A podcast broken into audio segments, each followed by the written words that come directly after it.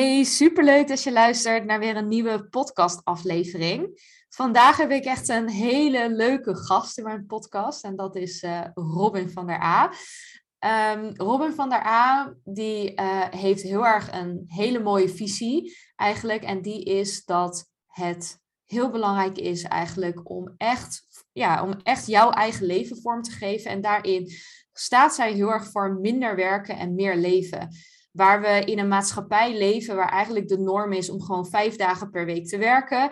En misschien zelfs wel heel veel werkgevers van je verwachten dat je misschien toch zelfs nog net iets meer werkt dan die vijf dagen in de week.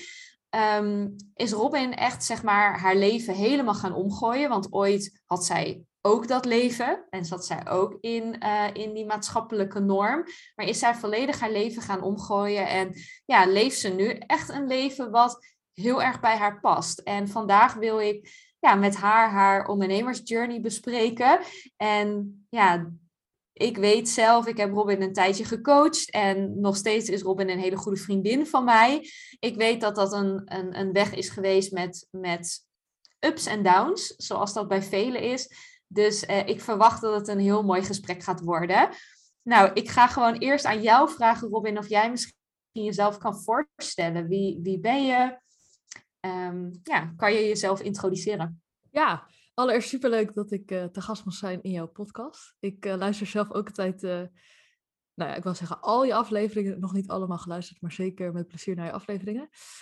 Nou, je hebt al een hele mooie introductie gedaan, maar ik ben dus Robin van der A. Ik ben 30. Ik noem nooit mijn leeftijd, maar goed. Jij hebt al zoveel mooie dingen gezegd. Ik dacht, wat kan ik nog anders vertellen? Ik woon samen met mijn vriend in uh, Haarlemmerlieden. Ik ben dus bewust, ook wij zijn uh, een half jaar geleden verhuisd, ik ben dus bewust ook kleiner gaan wonen, ook vanwege dat ik mijn inkomsten zo, of mijn uitgaven zo laag mogelijk kan houden en ook niet per se zoveel hoef te verdienen. Um, ja, ik ben uh, coach. Ik help um, ondernemers to be met, ja, eigenlijk, of ja, ik help mensen die in loondienst werken, die het gevoel hebben, is dit het nou? Is dit wat ik de rest van mijn leven ga doen. Uh, ik merk dat ik daar helemaal niet gelukkig van word, maar ik weet niet wat dan wel. Nou, ik help hun met uh, ontdekken wat ze dan wel graag zouden willen. Uh, niet wat de norm is van de maatschappij of hoe de maatschappij het perfecte plaatje heeft van een baan, een carrière, huisje, boompje, beestje. Maar wat wil jij nou? En ehm, nou ja, hoe kan je dan met die passie, datgene wat je echt wil doen, wat je echt leuk vindt qua werk, hoe kan je daar je geld mee verdienen zodat je voor jezelf kan starten? Wat super mooi. En hoe is, dat, uh, hoe is dat bij jou gegaan? Want ja, ik weet dat jij ooit ook uh, uh, in die norm eigenlijk vast zat. Van die maatschappelijke standaard van gewoon vijf dagen per week werken. Gaan voor een hele mooie carrière. Met daarbij waarschijnlijk ook een heel mooi salaris uiteindelijk. Um, wat, wat is bij jou het kantelpunt geweest waarvan je dacht van ja, het is nu echt genoeg. Dit is niet hoe ik mijn leven wil leven. Um, nou, heel even kort beginnetje. Ik, uh, tijdens mijn studie, HBO-studie, waren er best wel veel mensen die, die wilden reizen toen we aan het afstuderen waren. En ik dacht gewoon, ja, ik heb gewoon zin in wat ik allemaal heb geleerd. Ik heb International Fashion and Branding gedaan. Uh, en dan met name de focus op branding. Dus niet per se het heel erg fashion gedeelte, maar vooral branding. Dus hoe bouw je nou een merk en uh, hoe promoot je die? Wat, nou, eigenlijk alles wat erbij komt kijken. Hoe bedenk je het concept, et cetera. En ik had heel erg veel zin eigenlijk gewoon om uh, dat in de praktijk, alles wat ik had geleerd, wilde ik gewoon uh, heel graag in de praktijk brengen in een baan. Dus ik was vol enthousiasme gaan solliciteren. Dat was wel een tijd dat, het, uh, nou, dat je niet zo makkelijk aan de baan kwam. Dus toen ik eindelijk die baan had, nou, was ik super blij. Dus eh, nou, ik aan het werk, vijf dagen per week.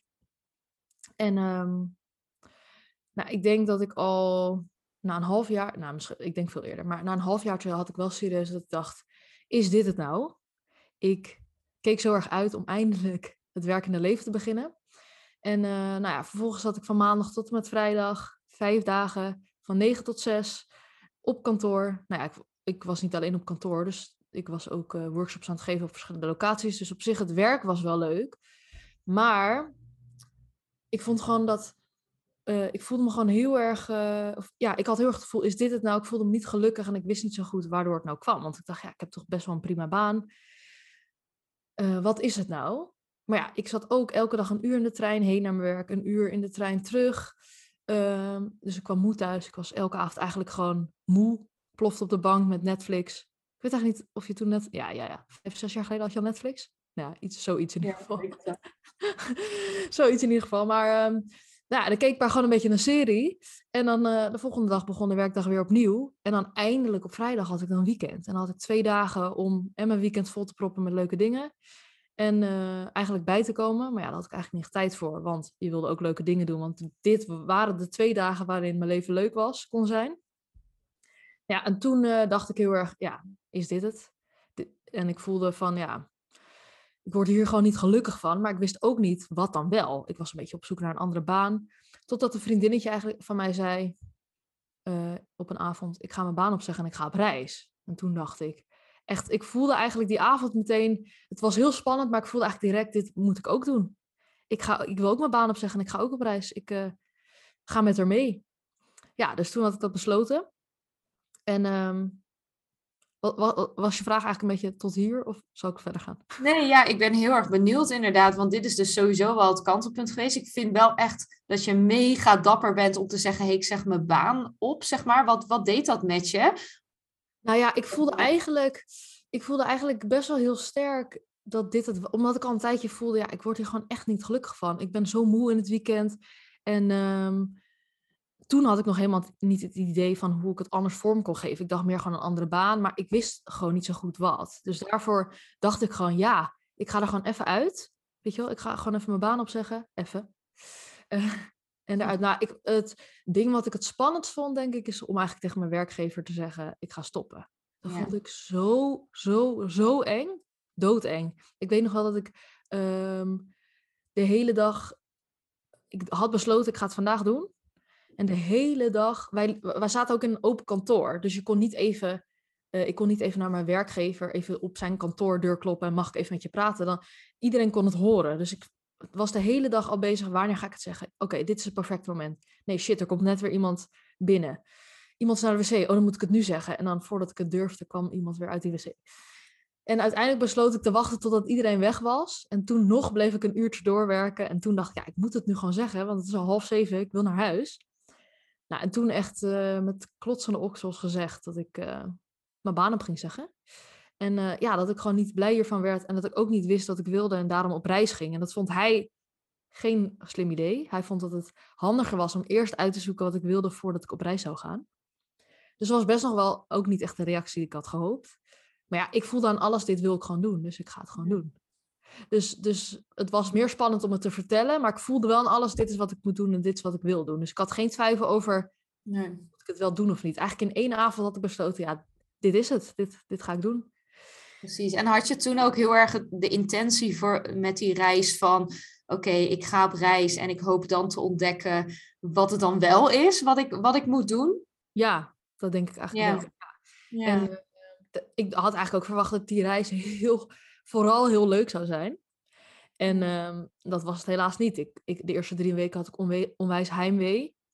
En ik dacht alleen maar, wat doe ik hier nou? Ik kon totaal niet genieten. En um, ja, ik liep echt die, die, tijdens die hele reis wel best wel tegen mezelf aan. Uh, vijf, zes maanden. Ja, zes maanden was ik op reis. Zes maanden liep ik heel erg tegen mezelf aan. Omdat ik merkte dat backpackleven, ik ging backpacken. Ik word daar ook helemaal niet gelukkig van. Een beetje uh, echt die... Uh, leuke dingen aantikken, die bezienswaardigheden allemaal snel aftikken. En uh, backpackersfeestje en drinken, feestjes. Ja, ik werd er gewoon helemaal niet blij van. Dus toen dacht ik, ja, what the fuck, weet je wel. Als ik, wat wil ik dan in godsnaam, weet je Als ik hier ook niet blij van word. Hoe dan? En uh, nou ja, toen ging ik dus ook veel meer uh, blogs lezen over persoonlijke ontwikkeling, over nou ja, ontdekken wat je wil, uh, andere manieren om je leven in te richten, maar ook gewoon kijken, hey, ja, waarom voel ik me niet gelukkig? Hoe kan je gelukkig worden? En toen ontdekte ik dus heel erg dat ik heel erg leefde volgens de verwachtingen van anderen in plaats van wat ik, dat ik dat al die jaren had gedaan en daarom niet meer wist wat ik zelf nou echt wilde en leuk vond om te doen. En um, toen besloot ik ook om niet meer met die vriendin samen te gaan reizen. Ik wilde gewoon echt zelf, want ik deed nog steeds een beetje, ik wist niet wat ik wilde, dus dan deed ik maar wat zij wilde doen. En toen dacht ik, ja, ik moet gewoon, een vriend van mij had gezegd, ja, ik denk dat je alleen verder moet. Dus toen had ik besloten om alleen verder te gaan toen kon ik echt per dag bedenken, hé, hey, wat wil ik nou doen? Weet je wel, gewoon mijn gevoel volgen. Heb ik zin om in een koffietentje te zitten en een boek te lezen, ga ik dat doen. Heb ik zin om uh, gewoon ergens te wandelen, om, I don't know, gewoon random dingen. Hoefde ik aan niemand te verantwoorden. Nou, en toen langzaam ontdekte ik dus dit leven wat ik hier heb, die vrijheid, gewoon elke dag opnieuw kunnen kiezen wat je wil doen. Nou, dat wil ik als ik in, mijn, in het normale leven, straks weer in het echte werkleven, zeg maar, om zo maar te zeggen, wil ik dat soort van uh, implementeren. Dus niet meer van maandag tot en met vrijdag elke dag moeten werken en niet even een momentje van vrijheid tussendoor.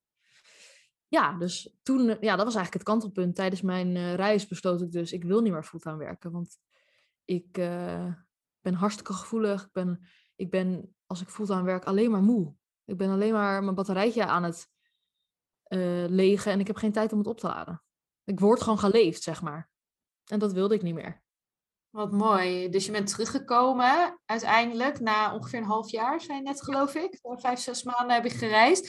En toen, wat, welke stappen ben je gaan zetten? Want het is best een groot inzicht. Weet je, ik wil niet meer fulltime werken. En ik denk ook, als je kijkt naar de leeftijd die je toen had, dan wordt er natuurlijk heel erg verwacht gewoon bij bedrijven van, ja, je bent jong, dus uh, als je dan vraagt van, uh, kan ik uh, parttime werken, word je waarschijnlijk aangekeken met, je hebt geen kinderen of wat dan ook, dus waarom zou je parttime willen werken? Hoe ben je dat gaan doen? Want ben je weer een baan gegaan of ben je, ben je voor jezelf begonnen? Wat was toen de volgende stap? Nou, mijn idee was wel heel erg om voor mezelf te beginnen. Ik was toen ook een blog gestart, Not Your Average Backpacker nog steeds vind ik dat. Ik had, daar ben ik op een gegeven moment gestopt toen ik thuis kwam. Ik had dat echt eigenlijk willen aanhouden, maar goed. Nu spijt van. Uh, maar um, toen, uh, ja, op, eigenlijk eh, op dat blog was ik dus een beetje mijn ervaring aan het delen, dingen over persoonlijke ontwikkeling. Wat ik heel graag wilde was een soort YouTube-kanaal waar ik over allerlei thema's bes, uh, dingen besprak. Zoals basisinkomen, vrijheid, ondernemen. ja, eigenlijk je leven op, op je eigen manier leven. Maar ja, toen dacht ik, ja, daar, toen kon ik niet zien hoe ik daar geld mee kon verdienen. Maar eigenlijk, dat is dus vaak ook het punt. Dat mensen bang zijn, ik kan er geen geld mee verdienen. Maar tegelijkertijd was ik ook eigenlijk, denk ik, uh, vond ik het nog enger om daar echt voor te gaan staan. En dat echt te gaan opnemen. En daar ook echt dan bijvoorbeeld, een voordien, als ik daar een verdienmodel achter bedacht, om daar ook echt aan geld voor te durven vragen. Dus ik denk dat eigenlijk die angst nog groter was dan, ik weet niet hoe ik er geld mee moet verdienen. Dat was het ook. Maar ik, ik vond het ook gewoon heel spannend. Dus toen ben ik, uh, ik wist wel, ik wil voor mezelf beginnen, maar nog niet echt hoe of wat. Nou, wel wat, maar niet per se hoe kan ik daar geld mee verdienen. Dus toen ben ik in een koffietentje gaan werken, uh, drie dagen per week bij de School of Life. Dus dat was wel een bedrijf, uh, ik weet niet voor de mensen die School of Life niet kennen. Dat is een, ja, eigenlijk geven zij lessen in de dingen die je op school had willen leren, maar niet hebt geleerd. Zoals liefde, geld, relaties, persoonlijke ontwikkeling, emoties. Nou, en uh, dat koffietentje was ook een soort boekenwinkeltje tegelijkertijd. En uh, er kwamen dus ook mensen die voor die lezingen kwamen. Dus ik dacht, dan zit ik wel, zit ik niet zomaar in een koffietentje, maar wel iets wat heel erg te maken heeft met persoonlijke ontwikkeling. En ook waar je dus wat diepgaandere gesprekken met mensen hebt. En uh, nou, daar ben ik dus gaan werken. En mijn idee was dan om nou ja, daarnaast voor mezelf te starten. Maar ja, dat kwam niet echt van de grond. Want ik werkte dus drie dagen en daarna was ik eigenlijk gewoon vooral aan het chillen. Gewoon lekker aan het genieten. Het was toen ook zomer. En uh, nou, toen dacht ik, misschien heb ik meer werkervaring nodig in het veld waarvoor ik voor mezelf wil ondernemen. Dus toen ben ik een werkervaringsstage gaan lopen bij Bedrock Magazine. Dat heb ik drie dagen in de week gedaan. Ik heb ervoor gezorgd dat ik meer, um, meer stagevergoeding kreeg, omdat ik al een HBO-opleiding had en werkervaring. Dus ik had wel gezorgd dat ik en maar drie dagen hoefde in plaats van vijf. En meer, meer stagevergoeding. En dan werkte ik daarnaast één dag in de week nog in, uh, in de horeca. En uh, lang verhaal kort, toen uiteindelijk ben ik uh, benaderd voor een freelance klus. Bij Happiness. Dus dat was super tof via mijn stage bij Bedrock. Zij konden me helaas geen uh, baan aanbieden. Dus toen uh, kreeg ik een freelance klus aangeboden. Dus dat was eigenlijk een soort van... Ja, ik kwam daar ook een beetje in terecht, zeg maar. Ik uh, had niet bewust gekozen, oké, vanaf nu ga ik freelancen. Maar ik kreeg een freelance klus aangeboden, langdurig, voor drie à vier dagen in de week. En ik dacht, oh mijn god, ja, dit ga ik doen. Ja, precies. En natuurlijk ook bij een magazine, wat ook weer allemaal thema's aan uh, stipt, waar, waar jij zelf natuurlijk ook jezelf in aan het onderdompelen was. Ja. Ja, wat mooi. En hoe is dat toen gegaan? Want eigenlijk kwam je toch wel weer in een, ja, wel een freelance klus, maar toch ook wel weer, denk ik, in een situatie waarin je misschien toch ook weer een beetje moest meebewegen in het ritme van een baan, zeg maar. Ja. Um, hoe is dat gegaan? Hoe ervaarde je dat? Nou, uh, in het begin vond ik het echt super tof, want ik dacht, ik zit helemaal lekker op mijn plek. En omdat ik freelance salaris, nou salaris, maar ik werd als freelancer betaald. Dus ik, werd, ik heb ook onderhandeld trouwens, ook een goede om te benoemen, want uh, ik werd iets geboden en ik was daar niet mee eens. Dus ik heb ook meer gevraagd en ik heb niet gekregen wat ik wilde, maar ik had ook hoog ingezet. Dus uh, uiteindelijk heb ik echt wel een mooie tarief gekregen. Dat was geloof ik, ook maar even transparant zijn, 210 per dag. Oh, en dat is voor uh, in de magazine freelance startende, startende freelance wereld wel uh, ja, best wel netjes. Nou, dus ik verdiende wel lekker. Ik werkte maar 3,5 à 4 dagen in de week. Dus ik had echt die extra dag, wat voor mij echt super chill was. En daar deed ik af en toe nog wel uh, losse klusjes. Dus dat, weet je, een logo voor iemand maken of een beetje creatieve dingen. En in het begin vond ik dat dus super leuk. zat ik lekker op mijn plek. En ik was natuurlijk ook nog best wel gewend, behalve dan dat reizen, was ik nog best wel gewend aan uh, op kantoor zitten een hele dag. Ja. Op een gegeven moment merkte ik wel echt dat dat me ook weer tegen ging staan. Dat ik gewoon uh, van negen tot uh, half zes of zo. Ja ik, ja, ik trok dat gewoon niet. Op een gegeven moment ben ik ook overwerk geraakt. Dus ondanks dat ik vier dagen in de week freelancede, maar wel op een kantoor, raakte ik overwerkt. Ook omdat ik gewoon veel te veel over mijn grenzen heen ging. En uh, nou, toen die drie weken, ik heb toen gezegd, uh, het ging echt niet goed. Ik zat een keer huilend achter mijn laptop, ging helemaal niet lekker. En toen dacht ik, het was toevallig vrijdagmiddag. Ik dacht, dit gaat echt niet goed. Op maandag ga, ik het gesprek aan, uh, er moet even iets veranderen, want dit is niet goed. En de valkuil is, wat veel mensen misschien zullen herkennen, dan heb je een weekendje vrij gehad en dan denk je op maandag, nou, het gaat wel weer. Misschien moet ik het gesprek niet aangaan. Maar toen dacht ik, nee, weet je wel, hoe ik vrijdag erbij zat, zo huilend achter mijn laptop, was echt niet goed ik uh, ga het gesprek aan. Dus toen heb ik gezegd, ik, ik heb echt drie weken vrij nodig, want ja, dit trek ik gewoon niet. Of ik heb me drie weken soort van ziek gemeld, vrij gevraagd. Ik was natuurlijk freelancer, dus dan krijg je niet betaald. Maar ik had gelukkig een buffertje. En uh, ja, in die drie weken realiseerde ik me, dit is gewoon niet wat ik wil. Ik had daar anderhalf jaar uh, voor gefreelanced. Toen besloot ik, ik wil gewoon mijn, ik wil echt mijn eigen ding doen. Mijn eigen tijd indelen mijn eigen producten en diensten doen. Echt voor, me, echt voor mezelf werken in plaats van freelancen. Nou, dus na drie weken kwam ik terug. En toen heb ik gezegd, uh, ik zou al een maand naar Bali gaan. Dat stond al gepland. Dus ik was een paar dagen terug. En toen zei ik, ja, eigenlijk als ik terugkom van Bali, dan uh, wil ik niet meer terugkomen. En uh, omdat zij al hadden gerekend dat ik een maand weg zou zijn, hadden ze al iemand voor mij geregeld. Dus dat kon eigenlijk zo makkelijk. En uh, nou ja, toen uh, ben ik gestopt met freelancen ook. Wat mooi.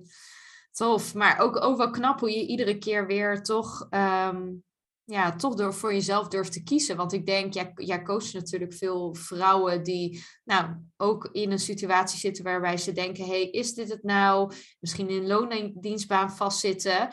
Um, ja, wat, hoe, wat kan je als tip geven dat als je op zo'n, op zo'n punt staat en je, en je voelt gewoon aan alles, dit is het niet meer. Wat, wat is jouw advies om dan te doen? Want ik denk dat veel vrouwen die stap niet durven te zetten, zeg maar. Niet durven te zeggen, ik stop ermee. Ja, ik denk wat heel belangrijk is, want ik hoor ook heel, van heel veel vrouwen ook waar ze dan tegenaan lopen en waar ze dan bang voor zijn. Dus ik denk dat het heel belangrijk is om te kijken, oké, waar ben ik nou bang voor? Weet je schrijf dat eens voor jezelf op. Waar ben ik bang voor? Oké, misschien dat je niet genoeg geld verdient. Oké, nou ja, wat als je niet, inderdaad niet genoeg geld verdient? Wat kan je, welke stappen kan je dan? Of hoe kan je je daarop voorbereiden, zeg maar? Dus kijk, waar ben je allemaal bang voor? En wat is het ergste wat er kan gebeuren? En wat, oké, en wat doe je dan als dat ergste gebeurt? Wat zou je dan doen? Nou, bijvoorbeeld, stel je denkt, oké, ik ga, ga mijn baan opzeggen. Ehm, de eerste maanden, misschien heb je dus gespaard van hey, oké, zo kan ik ervoor zorgen dat ik de eerste twee, drie maanden dat ik mijn business ga opzetten, inkomsten heb alvast.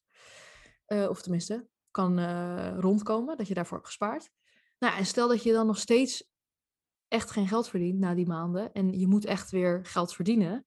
Nou, misschien moet je dan weer terug in loondienst toch wel, of een freelance klus aannemen, of misschien moet je dan drie dagen in de week in een winkel gaan werken ja, ik, sta, ik, ik ben dus heel erg van als je iets wil, kijk dan wat er mogelijk is. Ja, natuurlijk is het misschien niet ideaal als jij nu uh, een bepaalde baan hebt in de marketing, I don't know, waar je best wel lekker verdient, dat je dan opeens in een winkel moet werken. Dat voelt misschien een, heel veel stappen achteruit. Maar dan denk ik, ja, soms moet je gewoon even sidesteps nemen om te bereiken wat je uiteindelijk wil. Dus, dus gewoon heel erg in mogelijkheden denken, hoe, hoe kan ik dit aanpakken, weet je wel? Hoe kan ik ervoor zorgen dat het toch mogelijk wordt. Maar ja, dat is dus financieel één ding. Ehm, ook sowieso heb ik altijd zoiets. Oké, stel je probeert het en het lukt niet, dan ga je weer terug in loondienst. Nou ja, wat is het ergste dat kan gebeuren? Dat je situatie er precies hetzelfde weer uitziet zoals het nu is. Toch? Je zit nu in een baan die je niet leuk vindt. Maar je vindt het heel spannend om je baan op te zeggen. Het ergste wat kan gebeuren is dat je straks weer eenzelfde soort baan hebt. Misschien kan je zelfs wel terug naar je huidige werkgever. Ik weet dat best wel veel werkgevers dat helemaal niet erg vinden als ze nu met, met jou tevreden zijn. Of een soortgelijke baan. Maar dan denk ik, is dat dan het allerergste wat kan gebeuren? Je moet weer terug in loondienst. Maar nu zit je al in loondienst. Dus ja, dus why not try, denk ik altijd. Nou, en daarnaast, want vaak denken mensen het gaat om geld. Ik ben bang dat ik niet genoeg verdien. Maar dat zei ik net zelfs in mijn eigen situatie ook al. Ik denk dat eigenlijk wat erachter zit, dus dat is goed om voor jezelf te kijken. Oké, nou stel dat het financiële gedeelte is gecoverd. Oké, maar zou ik het dan nu doen? Wat houdt me dan nu nog tegen? Oké, misschien de verwachtingen van, of meningen van anderen. Oh, mijn vriend ziet me al aankomen dat ik dit ga doen. Want we willen misschien een huis kopen en dan heb ik niet meer echt een stabiel salaris. Of ja, we hebben nu een bepaalde levensstijl waar we gewoon, nou ja, houden van reizen, uit eten gaan. Wat vindt hij ervan? Wat vinden mijn ouders ervan? Wat vinden mijn collega's ervan? Wat vinden vage kennis uit het dorp ervan? Wat vindt mijn werkgever ervan? Dat is ook wel iets wat ons vaak toch wel tegenhoudt. Wat zullen andere mensen ervan vinden? Of, maar ook, mensen zijn ook vaak gewoon bang voor het onbekende. Nu weet je wat, elke dag wat van je verwacht wordt. Je weet wat er elke maand binnenkomt. Maar hoe ziet straks je dagen eruit? Dat is super spannend. Dus eigenlijk, ja, vooral kijken waar ben je nou echt bang voor en graaf ook door. Niet, oké, ik ben bang dat ik niet genoeg geld verdien. Oké, maar stel dat, nou ja, bereid je voor wat als je niet genoeg geld verdient. Oké, misschien, wat zit er dan nog onder? Welke angst heb je nog meer? Dus daarnaar kijken en eigenlijk een stappenplan voor jezelf maken, zodat dat allemaal ja, geregeld is. En dan feel the fear and do it anyway.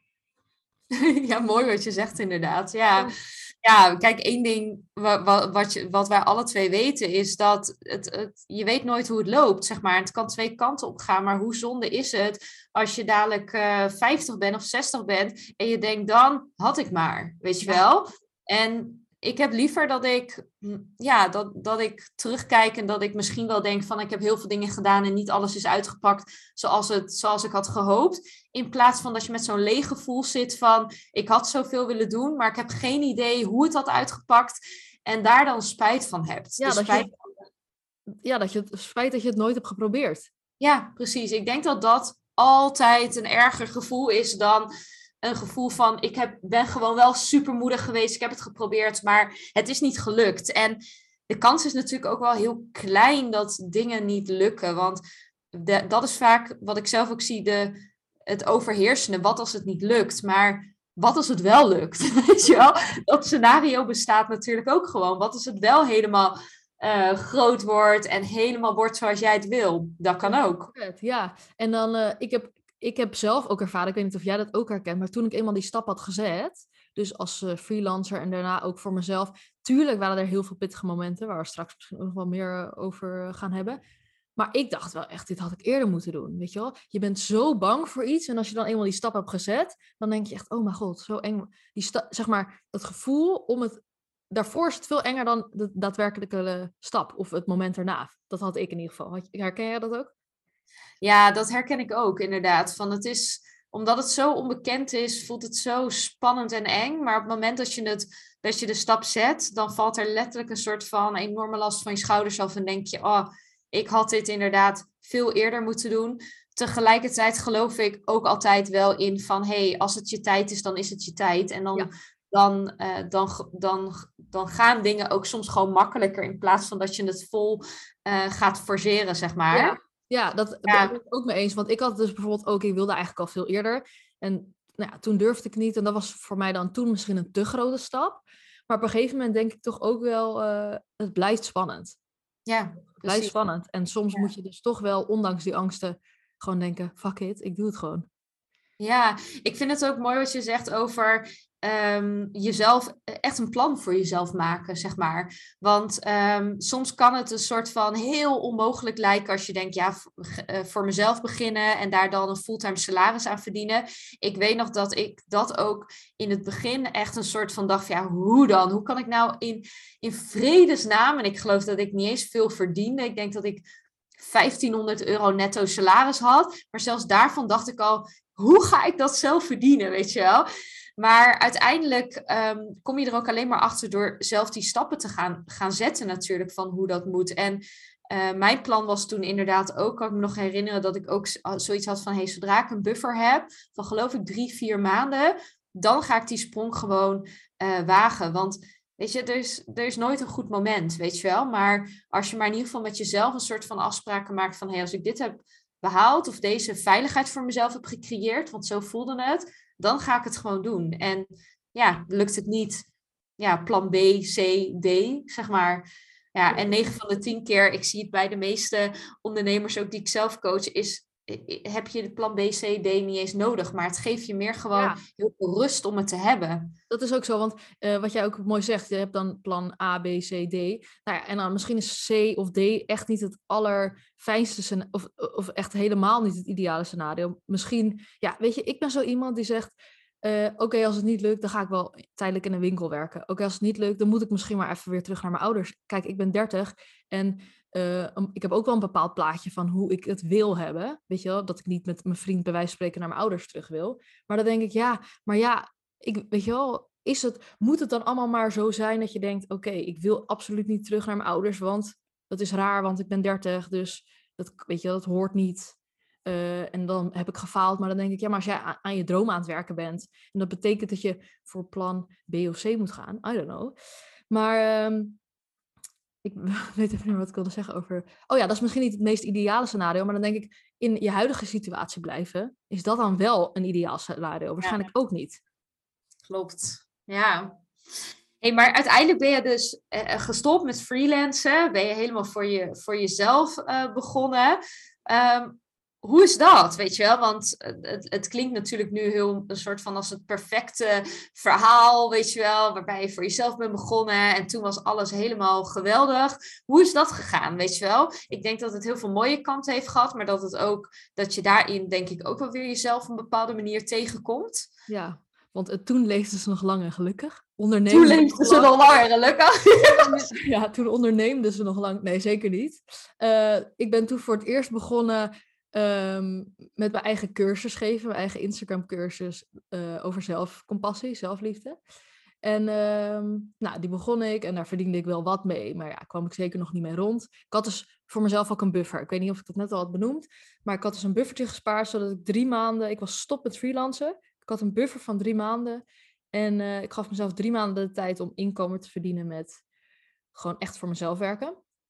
Uh, achteraf had ik daar ook weer niet heel goed. Ik, had, ik wist ook niet zo goed wat ik dan precies wilde. Dus ik had een cursus gemaakt zelf. Maar ja, een cursus van 15 euro. Uh, tenzij je heel veel volgers hebt die ook nog heel erg fan van je zijn, kan je daar echt lekker mee verdienen. Maar nou ja, ik had er denk ik, uh, weet niet, 30 verkocht of zo. Nou, daar kan je niet van rondkomen.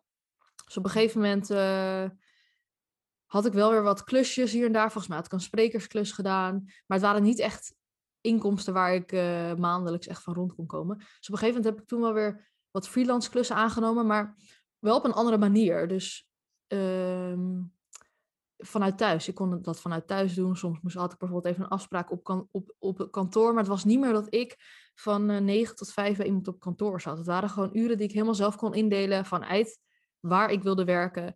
Dus dat was super fijn. En op een gegeven moment ben ik ook mijn eigen workshop gaan geven. En um, was super leuk, maar die had ik twee keer gegeven. De tweede keer was eigenlijk heel weinig. De eerste keer waren best wel wat aanmeldingen, zat ik ook vol. En de tweede keer had ik drie aanmeldingen of zo. En toen dacht ik, ja shit, weet je wel. Oké, en nu? En um, dan was ook zo dat ik dacht, oké, dit werkt niet. Blijkbaar zijn mensen niet geïnteresseerd in deze workshop. Dus ik moet iets anders bedenken. Nou, en toen ondertussen was ik vooral ook een beetje aan het freelancen, verschillende freelance klussen, waardoor ik uh, die maanden daarna zeg maar uh, inkomen had. Maar toen dacht ik, ja, shit, ik wil gewoon echt mijn eigen ding doen. Nu ben ik nog steeds voor andere mensen content en zo aan het maken, wat ik ook leuk vond. Maar ik dacht, ik wil gewoon mijn eigen producten maken en die meer gaan verkopen. En meer mensen in mijn workshop, et cetera. En toen ben ik, heb ik besloten om bij jou uh, coaching te volgen. Omdat ik dacht, ja, ik doe eigenlijk maar wat. En uh, ik dacht ook, oké, ik probeer iets. Oh, nou ja, dat verkoopt niet heel goed. Oh, dan bedenk ik weer iets heel nieuws. En dan ga ik dat weer opnieuw proberen te verkopen. Ja, ja, dat is ook wel een valkuil die ik inderdaad wel bij veel ondernemers inderdaad zie. Dat je inderdaad elke keer druk bent met nieuwe dingen bedenken. Want dan is het één draait niet meer of doet het niet meer. En dan bedenk je weer de volgende cursus, de volgende workshop, het volgende programma. En ehm, ja, uiteindelijk ben je inderdaad bij mij terechtgekomen, wat echt super leuk was. En het is ook wel een grappige anekdote inderdaad over de investering. Weet je dat nog? Ja, ja zeker weten. Um, ik, nou, ik merkte dus heel erg, oké, ik doe eigenlijk maar wat. Ik wilde helemaal, ik deed niks, ik had geen strategie, want ik dacht heel erg, ja, ik ben een gevoelsmens en ik doe alles op gevoel. En ehm, ja, ik wil gewoon eigenlijk ook niet, ehm, ik wil niet een hele planning hebben en ik wil niet een hele strategie. ik wil alles op gevoel doen, want dat past beter bij me. Maar ja, ik merkte wel dat dat ook niet echt uh, liep zoals ik dat wilde. Dus toen dacht ik, ja, ik moet toch heel hulp inschakelen. Want alleen lukt het me niet. Nou ja, wij waren sowieso ook al bevriend en ik volgde jou natuurlijk op Instagram. En ehm, toen dacht ik, nou, Sharona, die uh, ja, deelt sowieso hele waardevolle dingen. En uh, ja, kreeg hele waardevolle reviews. En ik wist dat je het zelf ook goed deed met je onderneming. Omdat jij al vet snel na jouw switch echt wel mooie resultaten behaalde. En veel mensen in jouw programma stapten, et cetera. Dus toen dacht ik, ik ga bij, uh, ik, ik wil denk ik bij Sharona iets volgen. Coaching krijgen van Sharona. Dus ik was aan het kijken en jij deelde iets op Instagram over, uh, nou ja, dat dit het laatste, de laatste weken waren dat je, dat je dit programma voor, ja, geloof ik, 300 euro kon kopen. En daarna ging de prijs echt omhoog, want het was veel waardevoller. En ik zat heel erg te twijfelen, van, ik vond het heel spannend. Ik dacht dus, je krijgt voor 300 euro uh, een paar maanden coaching van jou, één op één coaching. en ik zat daar heel, nu denk ik echt, oh my god. Al, als dat nu zo zou zijn, dan zou ik er geen seconde over nadenken. Maar uh, ik vond het heel spannend. Ik dacht 300 euro, ja, het is best wel, ja, het is toch 300 euro. En uh, moet ik dat wel doen? Dus ik had ook een beetje, ja, ik zat er best wel over na te denken. En op een gegeven moment had ik jou een berichtje gestuurd van, nou, ik wil wel eventjes bellen. Want, uh, nou ja, ik ben wel heel enthousiast, maar ja, ik vind het toch wel een, een behoorlijke investering. Als ik, als ik het nu ook hoorde, ik echt, oh mijn god een behoorlijke investering, hoe dan? Maar goed, ja, dit is gewoon aan het begin. Weet je wel, als je startende ondernemer bent, het, is niet voor iedereen zo. Maar hoe vaker je investering doet en hoe groter, hoe minder spannend het voelt. Maar goed, ik, uh, ja, ik had toen met jou een belgesprek ingepland. Of ik had al gemaild. En volgens mij had jij al door laten schemeren dat uh, de prijs voor wat ik wilde, dat was niet 300 euro, maar dat was 3000 euro. En, uh, en volgens mij 300 euro was een soort van advertentie cursus die je toen gaf over leren adverteren. En dat deed volgens mij ook helemaal op eigen houtje. Had je wel één Q&A erbij of zo. Maar dat was totaal geen coaching. Dus toen dacht ik, oeh, 300, 3000 euro, oh, dat is wel veel. Maar ja, we hadden het gesprek toch ingepland. En uh, jij gaf nog aan van, nou, ik heb ook een, meer een groepsprogramma. Die was geloof ik iets van 1500. En uh, ik zat daar dus wel over te twijfelen. Want ik dacht, nou, 1500 is in ieder geval minder dan 3000.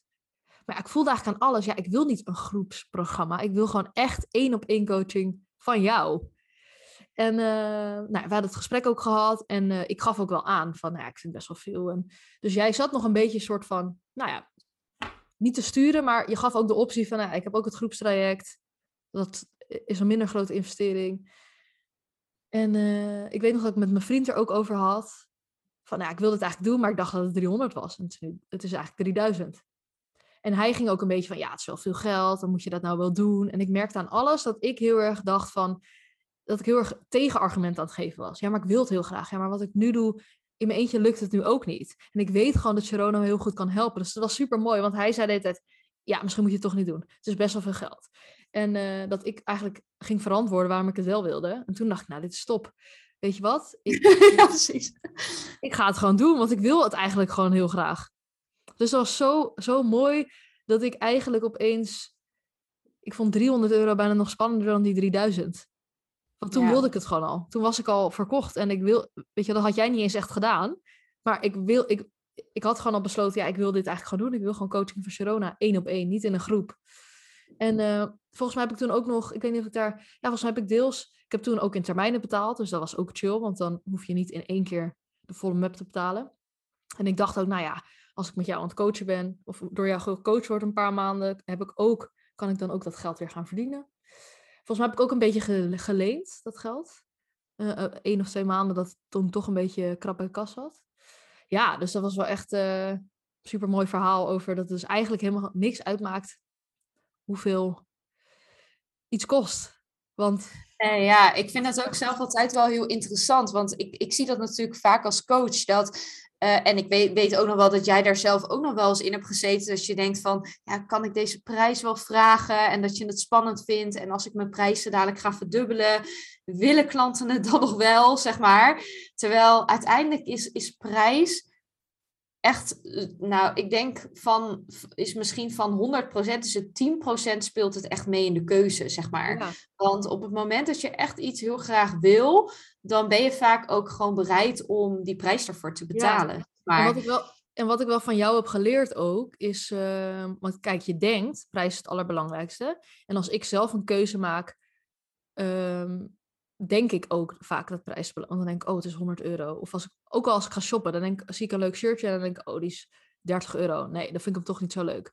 Maar, dus je denkt dat prijs heel belangrijk is. En ik denk ook deels dat het een uh, factor speelt. Ja, 10%.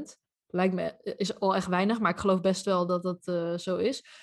Want wat ik van jou heb geleerd is, je moet wel, wat heel belangrijk is. Kijk, er zullen best mensen zijn als ik als je een aanbod maakt van 500 euro, heel veel mensen denken, oeh, dat is wel veel geld, dat ga ik niet doen. Maar aan jou de taak als ondernemer, aan mij en aan jou en aan degene die luistert, om te laten zien waarom mensen dit nodig hebben en waarom mensen dit willen. Dus je moet mensen wel een soort van overhalen. En dat, en dat is niet als in een soort telcelcampagne van, uh, ja, dit is echt het beste product ever en gewoon, iets gewoon iemand iets aansmeren wat crap is. Nee, je hebt een heel mooi product wat mensen daadwerkelijk gaat helpen. Maar je moet ze er nog wel van overtuigen dat dit echt is wat ze nodig hebben. Dat dit een oplossing is bijvoorbeeld voor hun probleem of voor hun verlangen. En ik denk dat het daar vooral, dat dat, daar help ik mensen ook bij die, uh, die ik weer coach met helpen voor zichzelf uh, te starten nadat ze hebben ontdekt, hé, hey, dit is mijn passie. En wat ik zelf ook heb gemerkt dat het belangrijk is, het is heel belangrijk dat duidelijk wordt waarom mensen dat nodig hebben en wat ze eraan hebben en waarom ze dit heel graag willen. Dat weet niet iedereen altijd. Nee, klopt. Ja. Ja, en wat, denk ik daarin sowieso, ik weet nog wel dat jij ook op een gegeven moment heel erg ook als inzet hebt van, oh ja, ik snap ook wel waarom ik sommige dingen niet altijd zo goed verkocht. Want ja, ik noemde het twee, drie keer. Daarna vond ik het eigenlijk al dat ik het vet veel aan het benoemen was. en toen kwam je bij mij en toen, toen merkte je, oh, in al die strategieën moet ik iets misschien wel dertig keer delen en dertig keer bij iemand onder de aandacht brengen. Maar tegelijkertijd geloof ik ook wel een stukje met, met prijs. Dat um, er wordt ook wel heel veel geroepen online van je moet je prijzen verhogen, je moet high-end prijzen vragen. Maar ik geloof ook echt in een stukje energie en ook echt die prijs kunnen dragen. Want op het moment dat jij een een of andere crazy prijs voor jouw gevoel vraagt. Maar omdat je hebt gehoord van een stratege of weet ik veel wat, dat het slim is om hoge prijzen te vragen. Maar jij zelf hebt echt knikkende knieën van, oh, ik durf dit eigenlijk niet te vragen. Dan schemert dat vaak ook heel erg door in je marketing en zichtbaarheid. En op het moment dat, dat jij eigenlijk een klein beetje wantrouwen hebt in je energie dan voelt jouw klant ook niet 100% het vertrouwen om die investering te maken. En dat is heel belangrijk, dat jij echt vanuit vol zelfvertrouwen voor die prijs kan staan en eigenlijk zelfs nog kan denken bij die prijs van, ja, nou eigenlijk is het nog meer waard, zeg maar. Dat je dat gevoel hebt. Want dan zul je ook merken dat die klant, die voelt gewoon letterlijk die energie van, ja, jij staat er echt voor je, je, ja, je staat echt voor je prijs en voor je product. En dan is het veel makkelijker om voor jou te kiezen. En ik denk ook dat dat voor jou het ook makkelijk maakte om uiteindelijk in plaats van 300 euro 3000 euro te besteden. Omdat je ook gewoon voelde van, ja, weet je, als ik hiervoor kies, Sharona staat er wel echt voor, zeg maar. Ja, ja en dat vond ik ook heel mooi bij uh, wat ik ook van jou heb geleerd, dat het ook steeds uh, enerzijds, dat, dat ik bijvoorbeeld met een aanbod kwam en dat jij zei, ja, je kan hier echt zoveel meer voor vragen. Maar ik vond dat dan echt veel, weet je wel, dat je bijna s'nachts niet kan slapen van misselijkheid en zenuwen.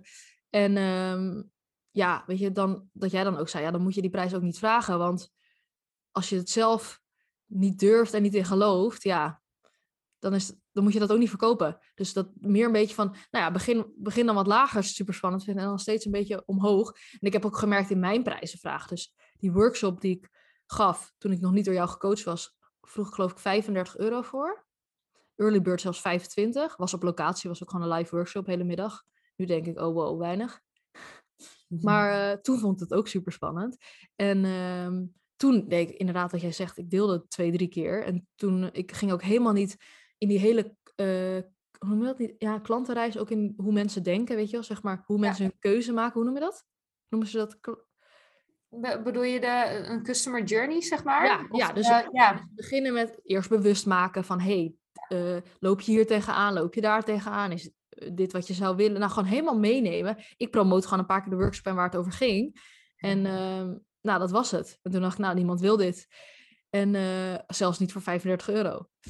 En, uh, maar goed, daarna heb ik ook wel programma's verkocht voor, um, nou, inmiddels zelfs uh, 1500 coaching één op één trajecten.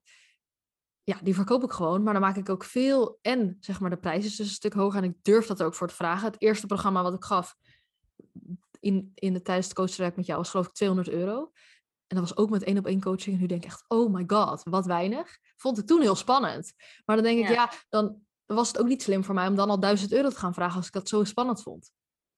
Nee, dus ja, ik denk dat je jezelf echt die, die, die, die stapjes gewoon mag gunnen, zeg maar. En Um, natuurlijk is het wel goed om jezelf constant wel een spiegel voor te houden. hey, zit ik nog te veel in mijn comfortzone? Kan ik wel een stapje hoger qua prijs? Want het is ook wel heel makkelijk om gewoon maar te blijven in die veilige zone waarvan je weet van oké, daar ben ik, daar ben ik veilig, zeg maar, als ik deze prijzen vraag. Maar aan de andere kant, ja, het hoeft ook niet meteen naar het, het ultieme toe, zeg maar, in één stap. Dat kan ook in tien stapjes. Ja, en uh, ja, het is ook grappig, want ik heb zelf dus ook een keer andersom meegemaakt. Dat ik eerst een uh, business coach, uh, of ja, coaching traject één op één voor iets van 600 euro. En toen een paar maanden later, um, toen kwam diezelfde persoon van, hey, toen had ze nee gezegd. Dus dat was grappig, want toen was het 600, geloof ik. Toen zei diegene nee. En toen een paar maanden later kwam diezelfde persoon terug en die zei: hey, ik wil inmiddels toch graag dat coaching traject bij je volgen. En uh, nou, toen gaf ik dus aan: ja, inmiddels is de prijs twee keer zo. Dat heb ik natuurlijk niet zo gezegd. Van, nou, inmiddels is de prijs twee keer omhoog. Dus je, je het is natuurlijk, ik ging wel uitleggen waarom dan ook de prijs. Weet je wel, er zit meer waarde in. Ik heb meer uh, mensen gekozen ondertussen. Dus ik heb zelf ook weer geïnvesteerd in mijn eigen groei. Dus ik weet, weet je wel, ik kan nu ook weer veel meer doorgeven. Uh, maar mijn prijs, gewoon eigenlijk even heel zwart-wit een puntje bij paaltje. De prijs was twee keer zo hoog. En toen zei ze wel ja. Of nee, niet toen. Want toen was ze er gewoon al klaar voor. Toen heeft ze eventjes de lange tijd zelf doorgegaan, misschien zelf gestruggeld. En toen dacht ze, ja, ik wil gewoon hulp. En dan maakte het dus niet meer uit of het 600 euro was of 1200 of 1300 was het zelfs. Ze wilde het toen gewoon al. Ja. En dat is ook zo mooi, want ze zei dus nee tegen 600, tegen een, lagere, een twee keer zo lage prijs. En ja tegen een twee keer zo hoge prijs. Ja, dat is ja, zo, mooi. zo mooi. Ja, zo'n mooie ervaring. Ook dus vanuit mijn eigen perspectief. Maar ook dus zeg maar dat ik dat had bij jou. Maar ook dat een klant van mij dat had bij mij. Dat de prijs dus zeker niet altijd uitmaakt. Want nee. ik, ik had bij 600 kunnen denken, shit, mensen vinden de prijzen te hoog. Dus ik moet naar 400 gaan. Ja, klopt. Ja, en ik denk dat iedereen dat ook wel herkent. Dat je soms heel makkelijk een soort van zonder te nadenken ergens je geld aan uitgeeft. En dat het kan klein en groot bedrag zijn. Hè? Het kan al op een paar tientjes zijn. Dat je denkt van, oh, nou, zonder nadenken geef je het uit. Maar het kan ook zijn dat je soms denkt, hmm, hmm vind ik dit het wel waard, weet je wel? Dus ik geloof er inderdaad in dat, tuurlijk, prijs kan je strategisch kiezen en uh, kan, een, kan een rol spelen. Maar je wordt echt niet een gelukkige ondernemer als jij het wil winnen op prijs, snap je? Want er is altijd iemand goedkoper en er is altijd iemand duurder dan jou. Ik denk dat je vooral wil kijken, hey, wat voelt gewoon goed qua prijs voor mij op dit moment? Welke prijs kan ik gewoon helemaal dragen en helemaal voorstaan? En dan vooral los te laten van, hey, de prijs is het maar gewoon, hey, hoe kan ik iemand echt bewust maken en echt laten zien van, het maakt niet uit welke prijs het is, van het is het waard. Want dit gaat op een bepaalde manier je leven of een bepaald thema veranderen waar jij nu mee rondloopt. Ja. En dat is, dat is je belangrijkste taak uiteindelijk. Maar ik ben wel heel erg benieuwd, want je bent toen voor jezelf begonnen en ja, super mooie programma's gedraaid en noem het maar op. Maar ook het afgelopen jaar heb je ook wel echt een best wel heftige periode gehad. Weer dat je ja, echt wel met, je, met jezelf, jezelf wel weer echt tegenkwam. Kan je daar eens wat over delen? Want ondanks dat jij wel echt doet wat, ja, wat jouw passie is, zeg maar. Ja, ik uh, ben dus, uh, nou, ik denk dat ik ongeveer, ja, een klein jaartje was ik dus bezig met mijn eigen producten, eigen programma's. Ging steeds beter, ik verkocht ook wel mooi. Het was nog steeds niet uh, dat ik daar echt van kon leven. Dus ik had nog, weet je wel, gewoon freelance klussen daarnaast. Maar dat was eigenlijk best wel een mooie verdeling. ondanks dat ik, ik zeg dat nu heel mooi, ik, het voelde voor mij wel een soort van alsnog als falen hoor. Dat ik denk, ik ben bijna een jaar bezig met mijn eigen producten. Ehm, en ik verdien daar gewoon nog geen, weet je wel, kan daar nog niet van rondkomen. Dus dat voelde wel als falen. Maar nu achteraf gezien denk ik, mijn grootste doel is vrijheid ervaren. En mijn werkweek kunnen indelen en mijn leven op mijn manier. Dat ik maar aan niemand hoef te verantwoorden. Ja, natuurlijk wel aan klant op een bepaalde manier, maar dat daar heb ik heel erg veel eigen keuze en eigen invloed in. Ehm, dus goed, dat achteraf gezien denk ik, nou, ik was helemaal niet aan het falen, maar dat voelde voor mij toen wel zo. En ehm, nou, ik was dus een klein jaartje daar mee bezig met echt mijn eigen producten. Daarnaast een beetje freelancen. En ik merkte dat ik had best wel, ik had een freelance klus aangenomen. Ehm, coaching op, uh, op, een, op de Hogeschool van Amsterdam. Ging ik afstudeerders helpen bij hun afstudeerproject. En ik gaf uh, online branding uh, lessen ook. En dat vond ik een hele toffe klus om te doen. Vond ik heel leuk om. dus die had ik aangenomen. Uh, maar dat was veel ook, dat was best wel even, twee maanden moest ik daar heel veel tijd in steken. Maar dus mijn eigen bedrijf, om zo maar te zeggen, ging even op een laag pitje, omdat ik dit gewoon een hele leuke kans vond. Dat is ook weer heel vet trouwens. Dat doordat je niet in loondienst vastzit, je hebt die vastigheid niet, kan je gewoon dingen aannemen die op je pad komen, die super leuk zijn, die misschien een beetje een sidestep zijn en misschien niet. Maar je kan hele toffe klussen aannemen die opeens op je pad komen. Dus had ik gedaan. En wat ik ook nog wil, wilde zeggen over wat jij zei over bijvoorbeeld uh, zeg maar falen en dat soort dingen. Kijk, ik ken jou best wel goed en tegelijkertijd heb ik, heel heb ik gewoon heel veel bewondering voor dat jij echt een van de weinige ondernemers die je ken, die altijd voorop stelt van hé, hey, wat is nou echt belangrijk voor mij, weet je wel? Dus heel erg ook de kwaliteit van het leven ziet en de kwaliteit van je vrijheid ziet. En ik geloof erin dat succes, in de zin van financiële groei of dat, het heeft altijd, alles heeft een prijs, snap je? Je moet er altijd iets voor doen. En veel ondernemers die, uh, die halen misschien op sneller een bepaald financieel resultaat, maar verliezen daardoor hetgene wat echt belangrijk voor hun is. En dat is vaak bijvoorbeeld vrijheid, weet je wel? Veel ondernemers zetten zichzelf helemaal vast in een bedrijf, in een manier van werken, in hard werken, doorpushen, zichzelf helemaal, nou, helemaal in een situatie zetten waarbij ze kwijtraken waarvoor ze het doen. En daar heb ik dus altijd heel veel bewondering voor jou gehad. Want er waren denk ik heel veel stappen die je kon zetten om sneller te laten groeien. Maar jij was altijd wel heel erg met, ja, maar ik wil echt maar drie dagen werken. En ik wil echt uh, maar op deze tijdstippen werken. En ook als dat betekende dat je daardoor misschien niet je resultaat zou behalen binnen een paar maanden, maar dan misschien een jaar over zou doen. Ik vind het heel knap hoe jij altijd dicht bij jezelf blijft, zeg maar. Want het is soms ook heel verleidelijk om gewoon alleen maar te gaan voor de financiële resultaten en daar alles voor weg, zeg maar letterlijk alles voor weg te laten cijferen. Ja, dat is mooi, want dan kan ik meteen een beetje op aanhaken ook wat er dus gebeurd is de afgelopen maanden. Sowieso uh, is het ook mooi dat inderdaad, ik vergelijk me nog best vaak met ondernemers die financieel succesvoller zijn.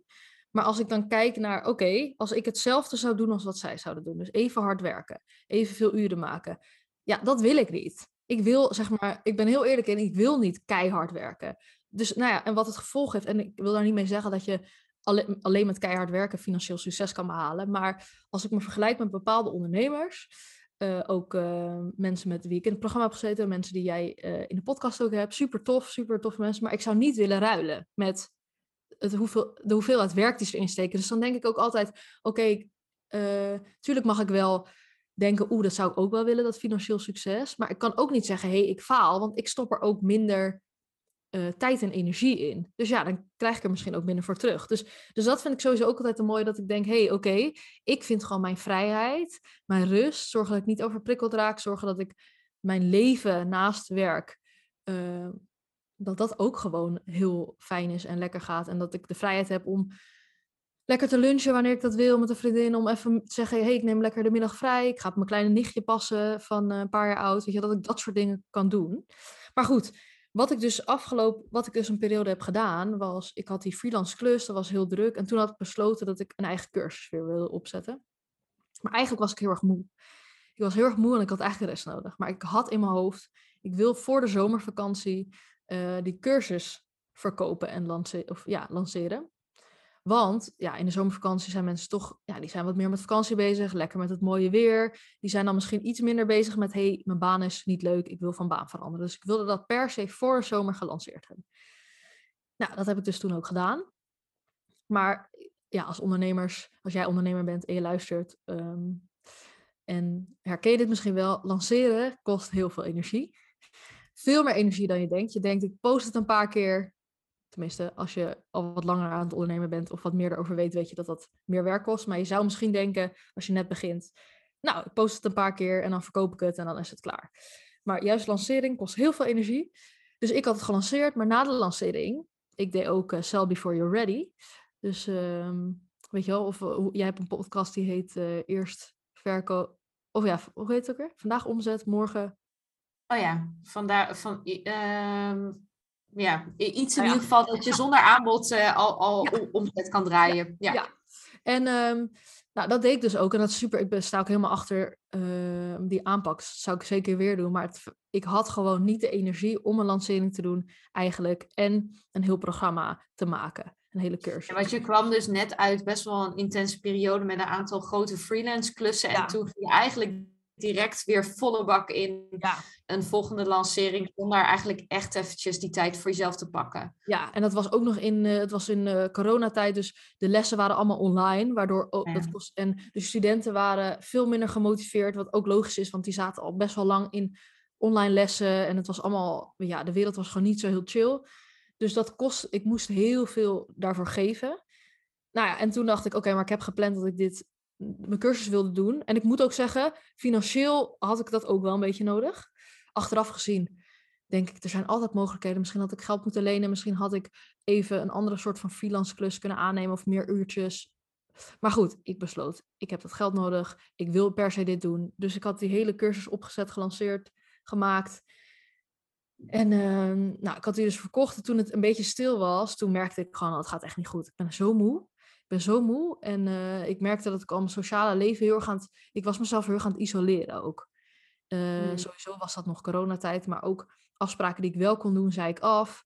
Uh, ik was eigenlijk alleen maar moe. En op een gegeven moment dacht ik... Ik moet echt even twee dagen vrij, want ik ben zo moe. Dus ik nam twee dagen vrij. het weekend zat er achteraan. Dus ik had vier dagen vrij totaal. En toen dacht ik opeens, ja, morgen is weer maandag op zondag zei ik tegen mijn vriend, denk je dat ik morgen weer kan werken? Toen zei hij, nou, ik denk het niet. Want hoe jij er nu aan toe bent, zo moe, zo, geen, e, zo energieloos. Nou ja, en lang verhaal kort. Dagen werden weken, weken werden maanden. Ik, uh, ja, was, ik bleek dus overspannen te zijn. En uh, door die overspannenheid, doordat ik zo weinig energie had, en dus ook geen energie meer om leuke dingen te doen, ben ik eigenlijk in een negatieve spiraal geraakt en ben ik dus in een depressie beland. En dat was voor mij sowieso de overspannenheid. Was echt dat ik dacht, hoe dan? Ik ben toch juist zo bewust bezig met mijn leven zo bewust indelen. En uh, vier dagen in de week werken in plaats van vijf. Maar ja, achteraf gezien werkte ik misschien wel vier dagen. Als in, ik had op woensdag bijvoorbeeld vrij. Maar ik was tijdens die lancering en ook gewoon überhaupt zoveel mensen. Zoveel, ik zat zoveel op Instagram ook. Zoveel mensen aan het beantwoorden in DM, vragen aan het beantwoorden, zoveel potentiële klanten aan het warm maken, dat ik veel meer aan het werk was dan die vier dagen. Ik was dus veel meer ook mee aan het gaan in waar we het dus net over hadden. Dat jij zei van, hé, hey, je blijft altijd mooi bij jezelf. Ook al gaan andere ondernemers harder, doen meer. Ik was veel te veel weer bezig met wat andere mensen aan het doen waren. En ik moet ook die snelheid maken. Ik moet ook zoveel dingen op een dag doen. Ik was daar helemaal weer even in een paar maanden in verwikkeld geraakt. Nou ja, twee maanden eigenlijk. En daarvoor twee drukke maanden gehad. En uh, nou ja, dus toen ben ik overspannen geraakt in een depressie. En ik dacht heel erg. Op een gegeven moment snapte ik die overspannenheid wel. Want ik dacht, ja, ik ben gewoon best wel over mijn grens heen gegaan. Achteraf gezien. Geen rust genomen waar ik wel rust nodig had. Maar die depressie die kon ik gewoon niet rijmen. Want ik dacht, weet je, ik heb een hele fijne relatie. Ik heb uh, tegenwoordig een klein sociaal leven, maar wel fijne mensen om me heen. Ik doe werk wat ik leuk vind. Ik doe het op mijn eigen voorwaarden. Nou ja, de afgelopen paar maanden iets minder op mijn eigen voorwaarden. Maar toen dacht ik, hoe dan? Hoe kan ik in een depressie belanden? Ik snapte dat gewoon niet. En achteraf gezien snap ik het wel, omdat ik toch veel te veel nog probeer te leven volgens. Ondanks dat ik zoveel verschil heb gemaakt al. En zoveel dingen op mijn manier doe. Uh, ben ik nog steeds heel gevoelig. Ik ben hooggevoelig. Uh, En uh, ben ik toch nog steeds te veel bezig met hoe de maatschappij leeft. Maar ook ben ik gewoon eigenlijk te veel over mijn grenzen heen gegaan. Ja. En uh, was natuurlijk ook best wel, het zijn natuurlijk pittige jaren voor iedereen denk ik wel geweest. Of, je dat nou heel, of dat nou heel veel invloed heeft op je leven, ja of nee, is toch, de hele energie was gewoon heel intens. Dus ja, achteraf gezien snap ik wel hoe dat kon gebeuren. En denk ik ook heel erg, dit had me ook kunnen gebeuren als ik in loondienst had gewerkt. Want dan had ik ook over mijn grenzen gegaan. Um, ja. Dus dat heeft niet per se, eerst dacht ik van, hè, maar ik heb mijn leven toch zo ingedeeld. Ja, maar dat is niet per se een garantie dat dit je niet kan overkomen of zo. Nee. Ja, wat ik zelf ook altijd wel heel, heel mooi vind en aan dit soort dingen is, wat je heel vaak namelijk ziet, is bij uh, veel ondernemers die je coachen, die ook echt iets willen bijdragen aan de wereld of het leven van anderen, is dat we heel vaak heel erg gepassioneerd zijn over dingen waar we zelf eigenlijk ons grootste groeipad in hebben te bewandelen, zeg maar. Dat zijn vaak ook de dingen waarvan je, waarmee jij zelf ja, dat zijn de dingen die denk ik zo diep in je ziel voelt, weet je wel. Ook de pijn daarvan soms, maar ook soms de blijdschap, omdat je je eigen groei voelt. En dat wil je ook vaak doorgeven. En ik denk, ik, ik spreek vaak ondernemers die zeggen van ja, hoe kan ik nou eigenlijk andere mensen helpen terwijl ik zelf het eigenlijk nog niet helemaal mijn shit op orde heb, zeg maar. Ja, en te, tegelijkertijd zie ik altijd als buitenstaander, kijk ik ernaar en dan denk ik, ja, maar dit is juist je allergrootste goud. Want omdat jij zo goed voelt en weet hoe het is, kun je andere mensen op een veel dieper niveau helpen dan dat je een een of andere guru-expert bent die zelf een perfecte leventje leidt, zeg maar. En, uh, en dan inderdaad vanuit die positie andere mensen gaat helpen ja, geef mij oprecht liever een coach of een healer of een teacher of weet ik veel wat, die gewoon dezelfde shit meemaakt als dat ik meemaak. Dat is echt oprecht hoe ik het zie, weet je wel. En uh, ja, hoe is dat voor jou geweest? Want ik kan me voorstellen dat jij ook wel echt soms hebt gedacht van, jeetje, nu ben ik life coach of, of coach en nu krijg ik zelf te maken met een depressie. Hoe, hoe ga je daarmee om nu, zeg maar, je bedrijf ook? Ja, nou in het begin uh, schaamde ik me daar ook echt wel voor. Want dan dacht ik, ja, wat ja, what the fuck. ik ben iemand die juist expert hoort te zijn en het allemaal op een rijtje hoort te hebben. Van, nou ja, allemaal als groot woord, maar wel gewoon die dit wel onder de, weet je wel, dit vlak juist wel toch onder de knie hoort te hebben, zeg maar zo. En uh, dus ik voelde me alsof ik me gefaald had. Want ik dacht, ja, oké, ik help hier mensen mee en nu of tenminste, ik help natuurlijk niet mensen met niet, nou ja, deels wel. Ik help wel mensen om hun leven zo in te richten dat ze niet burn-out of overspannen raken of in een depressie, omdat ze zo niet leven naar hun eigen waarde. Dus, maar ja, maar nu denk ik eigenlijk is ook wel weer een mooie les, want ik leer ook nu nog meer om naar mijn eigen waarde te leven, nog meer mijn eigen pad te volgen, nog meer op mijn manier te doen. Een soort eigenlijk wake-up call van, hey, weet je, je mag het nog meer ownen. Maar, um, nou ja, ik, ik, eerst vond ik het dus heel lastig, want ik dacht, ja, hoe kan ik nou mensen helpen als ik zelf helemaal niet uh, op orde ben? Maar ik heb bij andere mensen gezien, waaronder bijvoorbeeld jou, maar ik volg ook een heel mooi account op Instagram en dat uh, heet Fight Through Mental Health. Uh, toevallig mm. met depressie ook. Zij zit dus ook nog midden in de depressie en zij deelt zoveel waardevolle dingen waar ik zoveel aan heb gehad, dat ik dacht, en mensen vroegen haar ook weer van, maar hoe kan je mensen nou helpen als je zelf hier doorheen gaat? Maar juist als ervaringsdeskundige kan je juist met zoveel meer gevoel en zoveel meer ja, je weet gewoon hoe het is. Dus je kan mensen daar ook oprecht bij helpen, omdat je zelf dat pad al bewandeld hebt. En soms zit je er in, maar ik denk ook, ja, wat ik wel denk, uh, dat het wel belangrijk is dat je.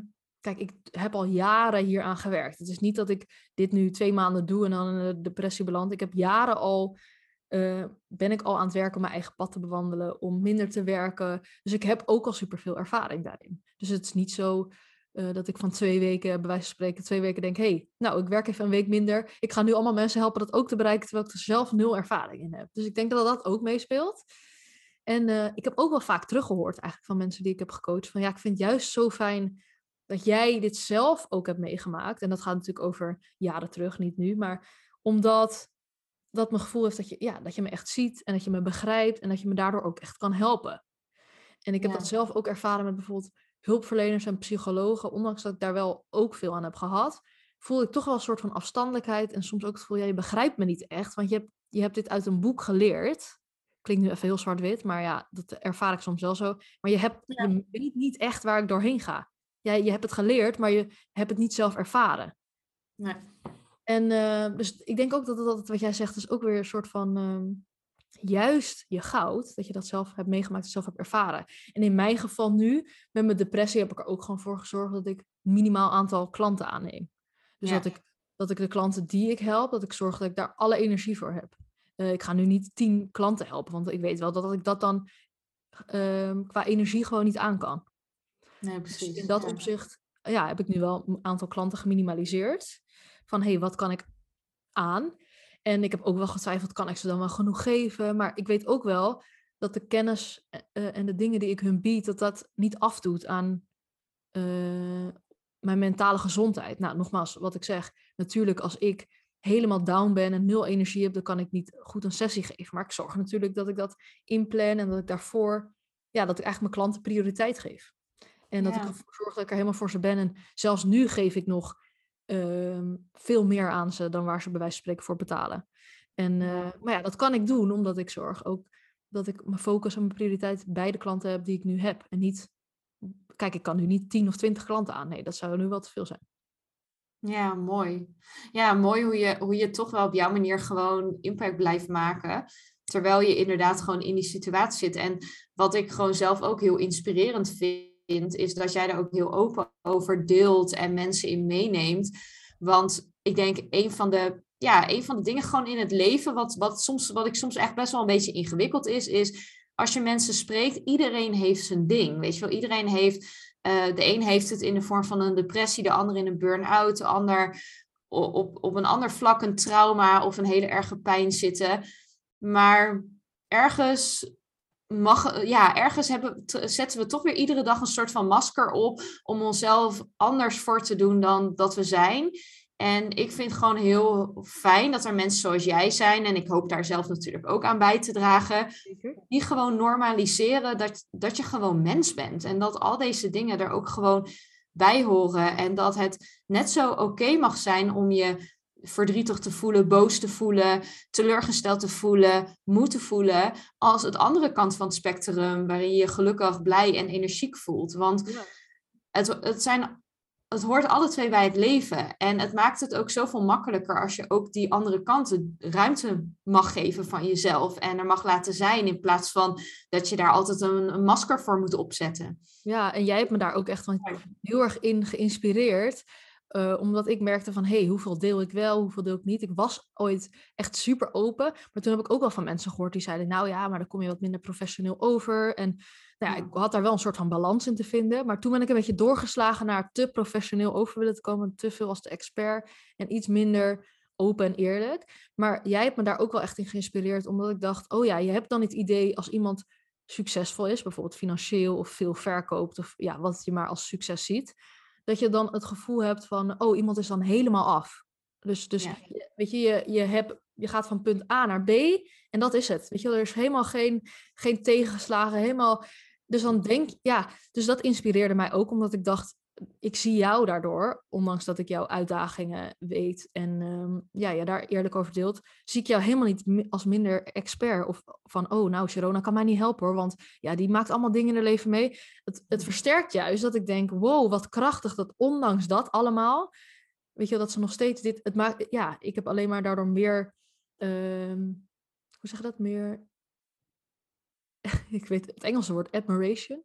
Dat ik je alleen oh, maar meer, ja, dat je mij in ieder geval alleen maar meer inspireert en dat ik jou alleen nog maar toffer en krachtiger vind en een waardevoller als persoon en als coach, omdat ik, uh, omdat jij dat deelt. En toen dacht ik, hé, hey, als ik iemand anders zo zie, dan zullen mensen mij hopelijk ook zo zien. Dat ze het juist alleen maar krachtig en inspirerend vinden om te delen. En nou ja, wat jij zegt, ook dat stukje mens zijn ik heb daardoor juist het gevoel van, oh, Sharona is net als ik, weet je wel. Ze is niet een soort iemand die op een gouden voetstuk staat. Uh, iemand die heel anders is dan ik. Want je hebt vaak het gevoel, oh, mensen zijn helemaal... Dat je, je niet echt goed kan vergelijken met iemand. Want je denkt, iemand heeft alleen maar een succes. En ik ben... Ik heb allemaal tegenslagen in mijn leven. Dus hoe, hoe, weet je wel, hoe rijmt dat? En het is juist fijn als iemand die, die jouw dingen leert en um, jou helpt, ook laat zien van, hé, hey, ik ben ook maar een mens. Ik heb ook tegenslagen, want dat denk je, ja, daardoor krijg ik en hopelijk dus ook de mensen die ik help, juist het gevoel van hé, hey, oh mijn god, zij is net als ik, dus zij kan me juist nog beter helpen, want zij heeft ook die tegenslagen in het leven. Dus zij weet als geen ander hoe het is en hoe je ermee om kan gaan. En hoe je ermee Ja, kan helpen. Dus dat vind ik super, eh, ja, super tof. ja, En ik hoop mooi. ook, wat jij dus zegt, ja, ik hoop ook bij te dragen aan, hey, we zijn allemaal maar mensen. En we zijn niet opeens allemaal af als we be- bepaalde successen bereikt lijken te hebben. En succes is ook heel, is ook niet één. Dat betekent niet als je succes op één vlak dat alles dan op een rijtje is. Of dat alles dan maar makkelijk is en goed gaat. Nee, en, en wat succes ook gewoon is, kijk, dat is, dat is ook iets waar ik altijd met mijn klanten naar kijk. Van, ja, wat, wat is voor jou succes? En dat is natuurlijk eigenlijk ook waar jij voor staat. Weet je wel, ja, succes volgens de maatschappij is inderdaad dat je gewoon na je studie van 9 tot 5, 6 gaat werken. En dat je carrière maakt, ehm, veel geld verdient, zodat je een mooi huis kan kopen, een leuke auto kan rijden, je kinderen kan laten studeren. En al die andere shit die, die, er, die je moet, moet hebben en kunnen om een succesvol leven te hebben.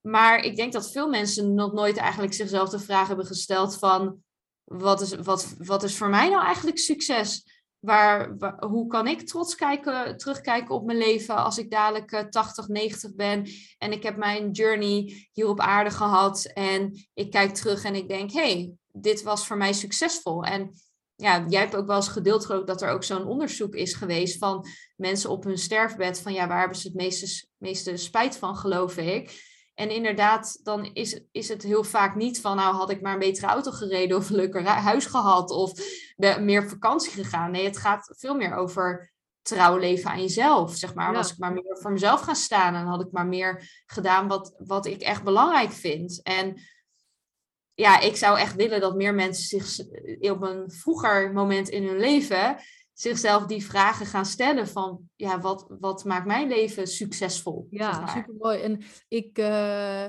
kijk, ik heb zelf ook nog, misschien niet, ja, ik denk wel dagelijks eigenlijk bijna de struggle, want onze maatschappij is ook gewoon zo ingericht op, Ja. eh, ja, die haalt ons over met alle reclames, met alles. Als je deze auto koopt, word je gelukkig. Als je deze kleding draagt, word je gelukkig. Als je dit koopt, dan hoor je erbij. En het is niet zo zwart-wit, maar uiteindelijk is dat wel wat er continu gebeurt. En ik merk Ja. dus zelf heel erg ehm, dat als ik bijvoorbeeld mensen zie die mijn leeftijd zijn, die rijden bijvoorbeeld in een Audi, dan denk ik, oh, die hebben een heel mooi huis gekocht, heel groot. Dan denk ik, oh shit, weet je, wil ik eigenlijk ook wel. Ja. En dan denk ik, ja, dat heb ik niet. Shit, ik rij nog in een eh, ouder autootje, kleiner huis. Maar dan denk ik, oké, hoe ziet hun leven eruit? Zij werken best wel hard. Zij werken vijf dagen in de week in een baan in loondienst. Zou ik daarmee willen ruilen? Absoluut niet. Ik heb door de week zoveel meer vrijheid. Dat zou ik niet willen ruilen voor een Audi. Kijk, het is niet zo. Ik zou, ik zou het super vet vinden hoor, om in zo'n mooie auto te rijden. Dus ik ben helemaal niet van eh, dat je niet mag dromen of et cetera. Maar ik wil eerst mijn vrijheid, mijn week zeg maar, mijn dagelijks leven fijn hebben. En dan gaan streven naar, oké, hoe kan ik dan straks ervoor zorgen dat ik misschien ook een Audi kan kopen als ik dat graag zou Ja. willen. Maar nu denk ik te vaak van, hé, hey, oké, ik zou nu vijf dagen in de week kunnen werken en dan zou ik zo'n Audi hebben, maar dan zou ik echt niet gelukkig zijn. Dus Ja. ik denk dat dat me gelukkig maakt. Maar puntje bij paaltje, ja, zo'n auto eh, op een gegeven moment, bij de meeste mensen, raakt dat ook weer gewend, raak je daar ook weer aan gewend. En dan is dat helemaal niet meer zo bijzonder. Maar ben je nog steeds vijf dagen per week aan het werken. Ik heb ook mensen die ik vaak spreek en die willen dus minder werken. En eh, die zeggen, ja, maar ik heb daar geen geld voor. En eh, weet je, het komt niet uit. En dan denk ik, kijk ik wel wat voor huizen wonen. Kijk ik in wat voor auto's ze rijden. Soms wel Mercedes of een Audi. En dan denk ik, hoe dan? Ja. Het gaat meer om waar je prioriteiten liggen. En nogmaals, als jij echt heel graag zo'n mooie auto wil en daarvoor je tijd in wil ruilen en vijf dagen in de week wil werken, doe dat. Maar zo vaak zijn er zoveel meer mogelijkheden. Ja, ja ik, vind, ik vind heel mooi wat je zegt, inderdaad. Eh, keer het om, weet je wel. Ga eerst kijken vanuit die basis van wat is voor mij belangrijk, dus vrijheid. En dat zit hem niet in spullen hebben, maar veel meer in, in ruimte, eh, keuzevrijheid hebben, doen wat je zelf wil. En het is dan niet verkeerd om vanuit daar natuurlijk te kijken van, hé, hey, vanuit die basis mag je inderdaad ook gewoon de allermooiste en grootste dingen in je leven manifesteren. Alleen ik denk dat het zonde is zodra het anders omgaat. Zodra je denkt dat je heel veel dingen moet doen en hebben en moet bereiken. Om dan uiteindelijk, hopelijk, aan het einde van de regenboog, die, uh, die pot goud te vinden, zeg maar. Ja. Wat vrijheid is voor jou, weet je wel? En, en, dan zit je daar dus eigenlijk in, wat, ja, wat ik dus veel zie gebeuren, mensen zitten dan vast. Want ze hebben, ze hebben eerst die ze hebben een, carrière, ja. in loondienst, kopen een mooi huis, kopen mooie auto's. Op een gegeven moment heb je dus een uitgavenpatroon waar je dus ook niet echt meer zo makkelijk uit kan stappen, omdat je dan van alles moet inleveren of veranderen, wat prima is. Maar soms denken ze, hé, hey, ik kan niet anders, want dit is nou eenmaal wat ik nu moet betalen. Ja, precies.